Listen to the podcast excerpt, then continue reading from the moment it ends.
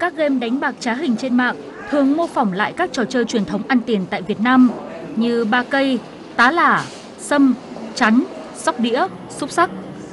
Các loại game đánh bạc trên mạng đang được chia thành hai loại hình chính. Thứ nhất là các người chơi tự chơi với nhau như ba cây, tá lả, sâm. Tiền của người thua sẽ chuyển vào người thắng.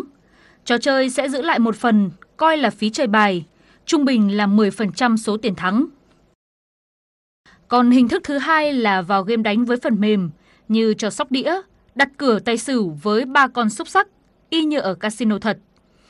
Với các hình thức này, người chơi chọn cửa, đặt tiền ảo, phần mềm trên mạng sẽ tự đưa ra kết quả và người chơi sẽ nhận được tiền ảo nếu thắng. Và chủ game đánh bạc vừa được hưởng phần trăm từ người thắng, vừa có thể hưởng lợi từ tranh lệch đặt cửa.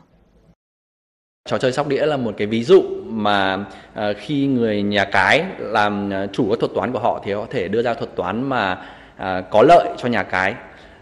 Ví dụ như là trong một cuộc chơi sóc đĩa chẳng hạn là tổng số bên chẵn đánh là 100 tỷ và tổng số bên lẻ đánh là 110 tỷ.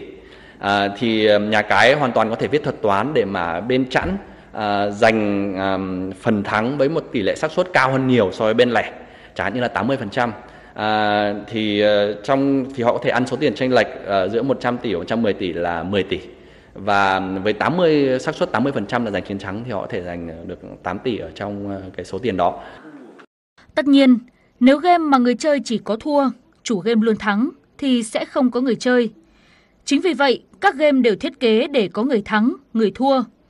Ví dụ như Rick VIP đã trả thưởng lên tới 2.600 tỷ đồng cho người chơi và họ cũng thường xuyên thông báo các nick thắng tiền nhiều trên game để kích thích người chơi tham gia nhiều hơn. Thậm chí để hấp dẫn người chơi, hiện nhiều game đánh bạc trá hình còn thay đổi, giảm tỷ lệ phí khi thắng từ 10% xuống chỉ có 5% và thậm chí là 3%.